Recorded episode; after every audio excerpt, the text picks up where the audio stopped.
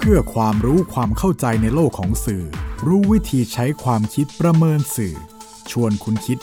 และติดตามในรายการ ทันสื่อ กับบรรยงสุวรรณพอง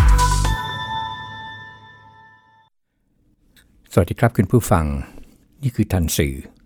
รายการความรู้ด้านสารสนเทศ และเรื่องราวที่เกิดขึ้น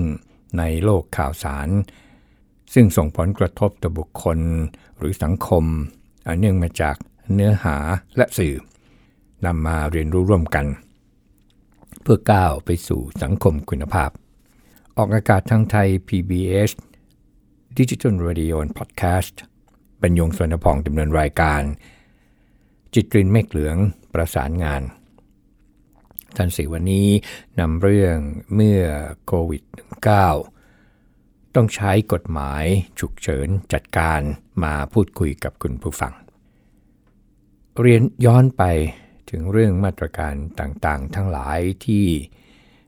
ทางไทยเนี่ยได้ดำเนินการไปตั้งแต่ต้นนี้แล้วนี่นะครับ ก็ตั้งแต่3มกราคมอันเป็นวันที่จีนมีรายงานอย่างเป็นทางการว่า โรคปอดอักเสบที่ระบาดในเมืองอู่ฮั่น มีสาเหตุมาจากไวรัสโคโรนาสายพันธุ์ใหม่ 2019 ที่แพร่เชื้อจากคนสู่คนได้ 3 มกราคม 2563 ก็วันเดียวกันกับที่จีนถแถลงอย่างเป็นทางการ กรมควบคุมโรคกระทรวงสาธารณสุข ตั้งศูนย์ปฏิบัติการฉุกเฉิน เริ่มเฝ้า ระวังคัดกรองผู้โดยสาร เครื่องบิน ในเส้นทางที่บินตรงมาจากเมืองอู่ฮั่นประเทศจีนณท่าอากาศยาน 4 แห่งของไทย ก็คือสวนภูมิ ดอนเมือง เชียงใหม่ แล้วก็ภูเก็ต 22 มกราคม กระทรวงนสุข ยกระดับ ศูนย์ ปฏิบัติการภาวะฉุกเฉินขึ้นเป็นระดับ 3 ติดตามสถานการณ์โรคทั้งในประเทศและต่างประเทศอย่างใกล้ชิด แล้วก็บริหารจัดการทรัพยากร สร้างความเข้มแข็งของระบบการเฝ้าระวัง ค้นหาผู้ป่วยโรคติดเชื้อไวรัสโคโรนา 2019 ที่มาจากต่างประเทศ รวมทั้งคัดกรองทุกช่องทางของท่าอากาศยานนานาชาติ 6 แห่ง เพิ่มการเฝ้าระวังที่โรงพยาบาลรัฐและเอกชน สนับสนุนการเตรียมความพร้อม รับมือโรคติดต่ออุบัติใหม่ ครอบคลุม ระบบบริการสาธารณสุข และก็ชุมชนแหล่งท่องเที่ยว โรงแรมบรูรณาการการทำงานร่วมกันของทุกฝ่ายที่เกี่ยวข้อง วันนุ่งขึ้นครับ 23 มกราคม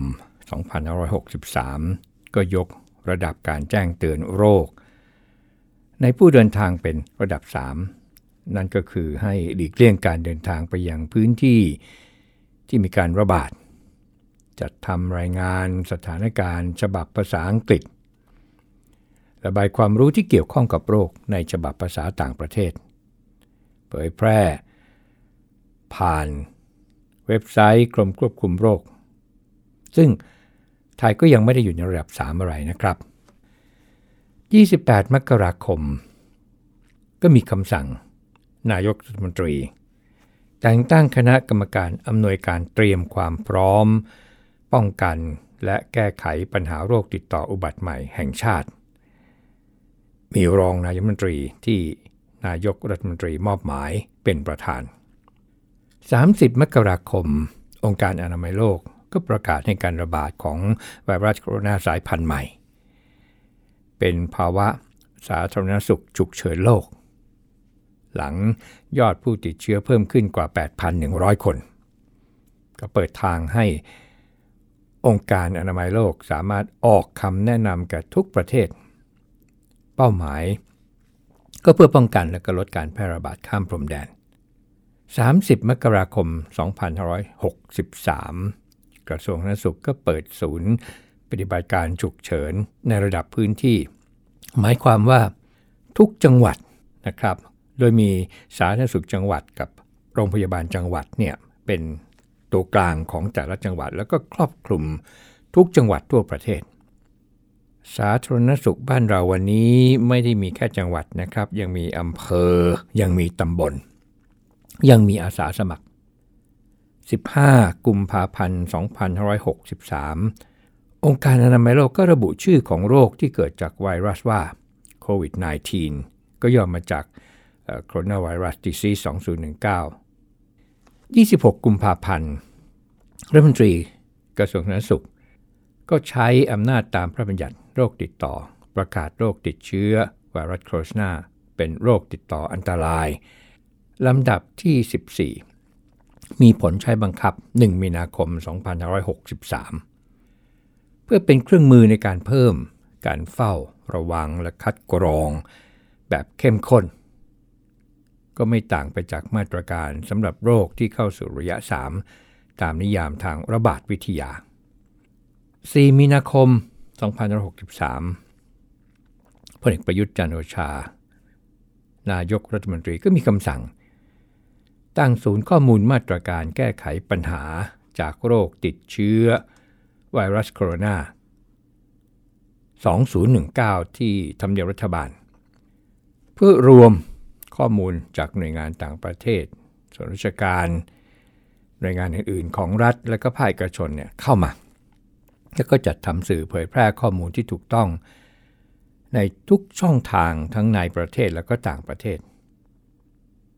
ศูนย์นี้ก็มีนายเทวันลิปตพันลบรัฐมนตรีประจำสำนักนายมนตรีเป็นผู้อำนวยการ 11 มีนาคม 2563 องค์การอนามัยโลกก็ประกาศ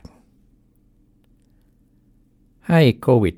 -19 เป็นการระบาดใหญ่ ที่เรียกกันว่า pandemic หลังจากเชื้อลุกลามใน 118 ประเทศทั่วโลก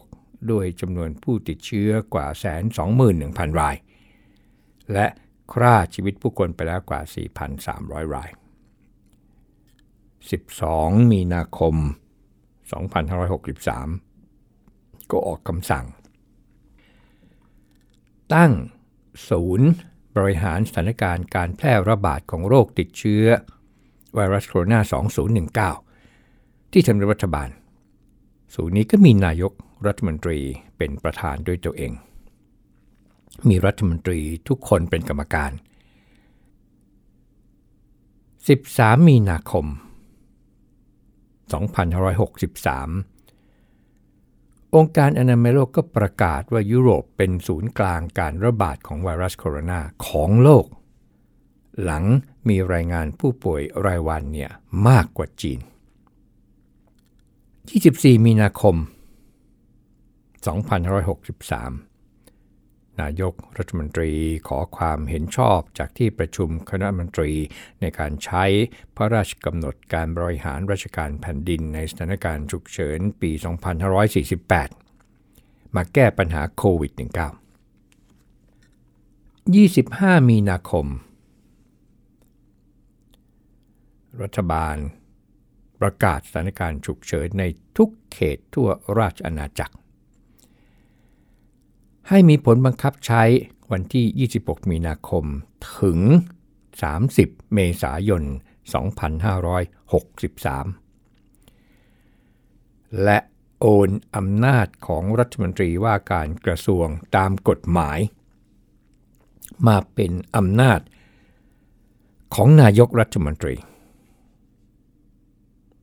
ยกเว้น อำนาจอื่น ๆ ที่ไม่ได้เกี่ยวข้องอะไรกับโควิด -19 นะครับ แต่ละกระทรวงก็ดำเนินงานไปตามปกติ วันเดียวกันครับ รัฐบาลก็ยกระดับศูนย์บริหารสถานการณ์โรคติดต่อเชื้อไวรัสโคโรนา 2019 เป็นหน่วยงานพิเศษ มีนายกรัฐมนตรีเป็นผู้อำนวยการศูนย์ 26 มีนาคม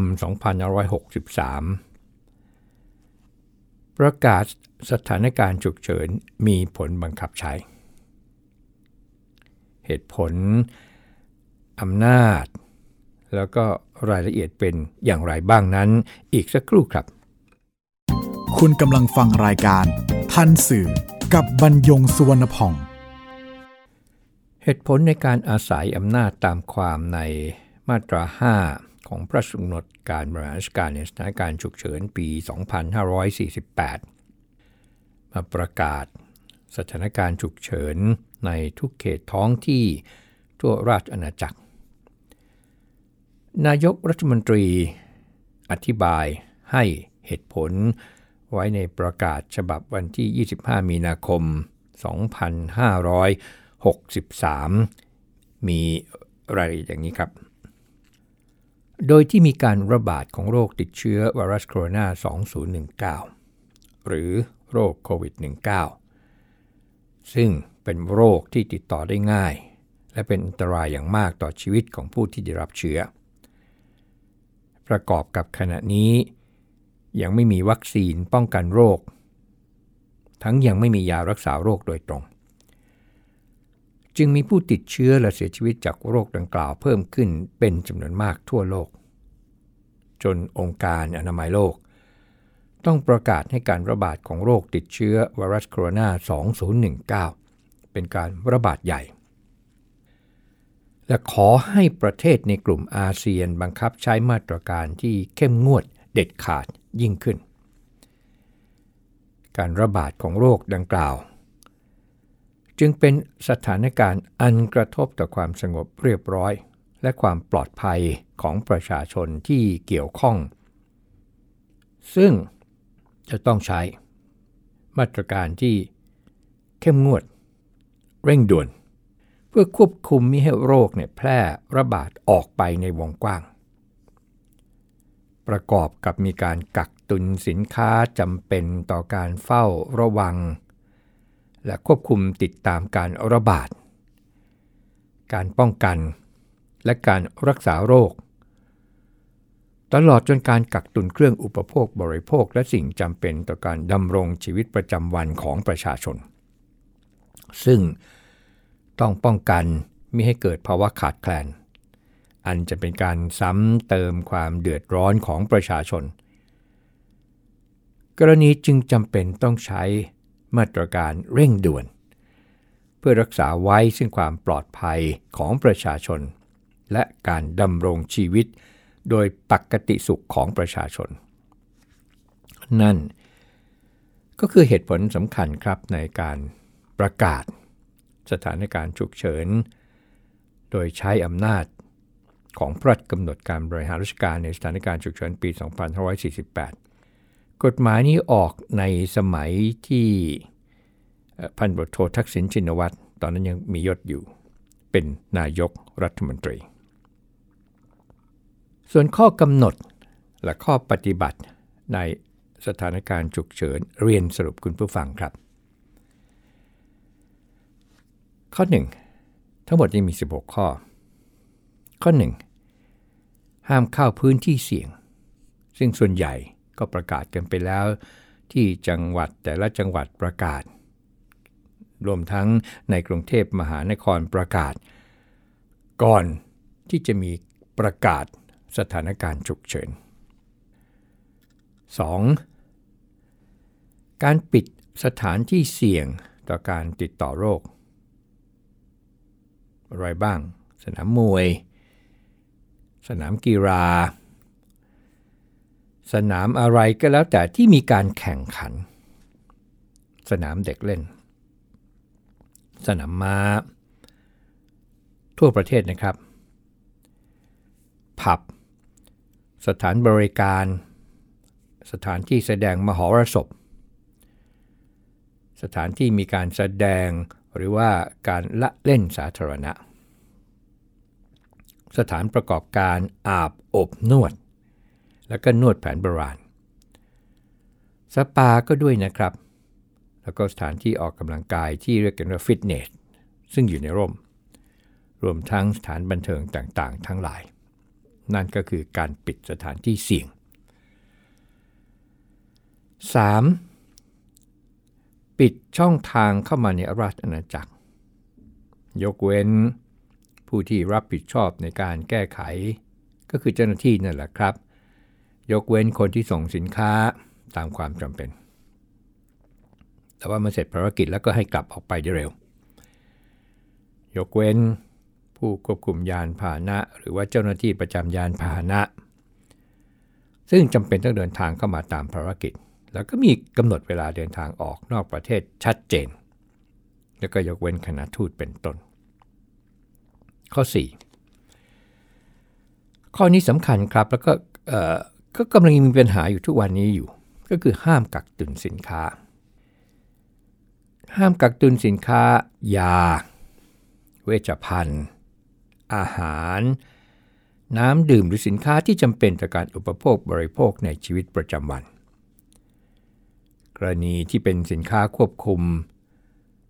การผลิตสินค้าให้มีคุณภาพ ปริมาณการผลิตการควบคุมราคาจำหน่ายและการส่งออกไปต่างประเทศ ให้เป็นไปตามกฎหมายที่เกี่ยวข้อง ซึ่ง การที่เราไปซื้อขายพร้อมกัน แล้วก็ซื้อในปริมาณที่มากกว่าปกติเพื่อที่ทำให้เราไม่ต้องออกไปตลาดบ่อยๆ เดิมก็ซื้อแถวหนึ่งก็ซื้อเป็นถาดหรือมากกว่า 1 แถวจะเป็น 4-5 แถวสุดแล้วแต่ มันก็เลยทำให้เกิดการ ขาดแคลนขึ้นทันที การผลิตเนี่ยจะมีช่วงของการส่งที่มันยังไม่ทันอยู่ อันนี้แหละครับที่ก็ทำให้เกิดปัญหา ว่าคนที่ไปที่หลังแล้วก็ไม่มีขายให้ซื้ออย่างนั้น แต่การผลิตนั้นเป็นปกติครับแล้วก็ยังส่งออกด้วย และตอนนี้ทางกระทรวงพาณิชย์ก็งดการส่งออก เพื่อที่จะทำให้ ระบายไข่ที่ส่งออกนั้นเข้ามาในประเทศ แล้วก็อยู่ในแผงต่างๆ ทั้งหลายให้ได้ 5. ห้ามชุมนุม ห้ามทำกิจกรรมหรือมั่วสุม ในทุกที่ในสถานที่แออัด หรือทำอะไรก็แล้วแต่ที่เป็นการยุยงให้เกิดความไม่สงบเรียบร้อย 6. อันนี้เป็นเรื่องของสื่อมวลชนนะครับ รวมทั้ง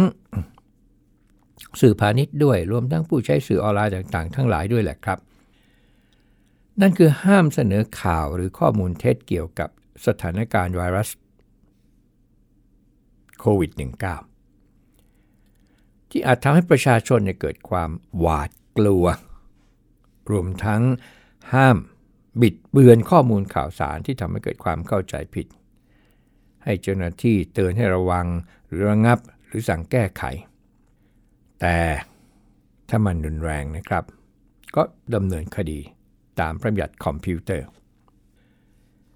ข้อ 7 นั้นเป็นเรื่องของการเตรียมรับสถานการณ์ อันนี้ก็เป็นเรื่องของทางราชการเข้าไปเป็นมาตรการที่เขาออกไป ข้อ 8 อันนี้เป็นคำแนะนำหรือเป็นข้อพึงปฏิบัติสำหรับบุคคลบางประเภท นั่นก็คือคน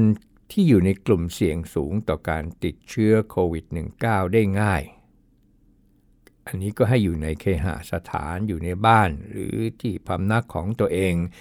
เพื่อป้องกันตัวเองจากการติดเชื้อจากภายนอก ใครครับผู้สูงอายุตั้งแต่ 70 ปีขึ้นไป กลุ่มคนที่มีโรคประจำตัว อะไรบ้าง ก็คือโรคที่ไม่ติดต่อเรื้อรังต่างๆ อย่างเช่นโรคเบาหวาน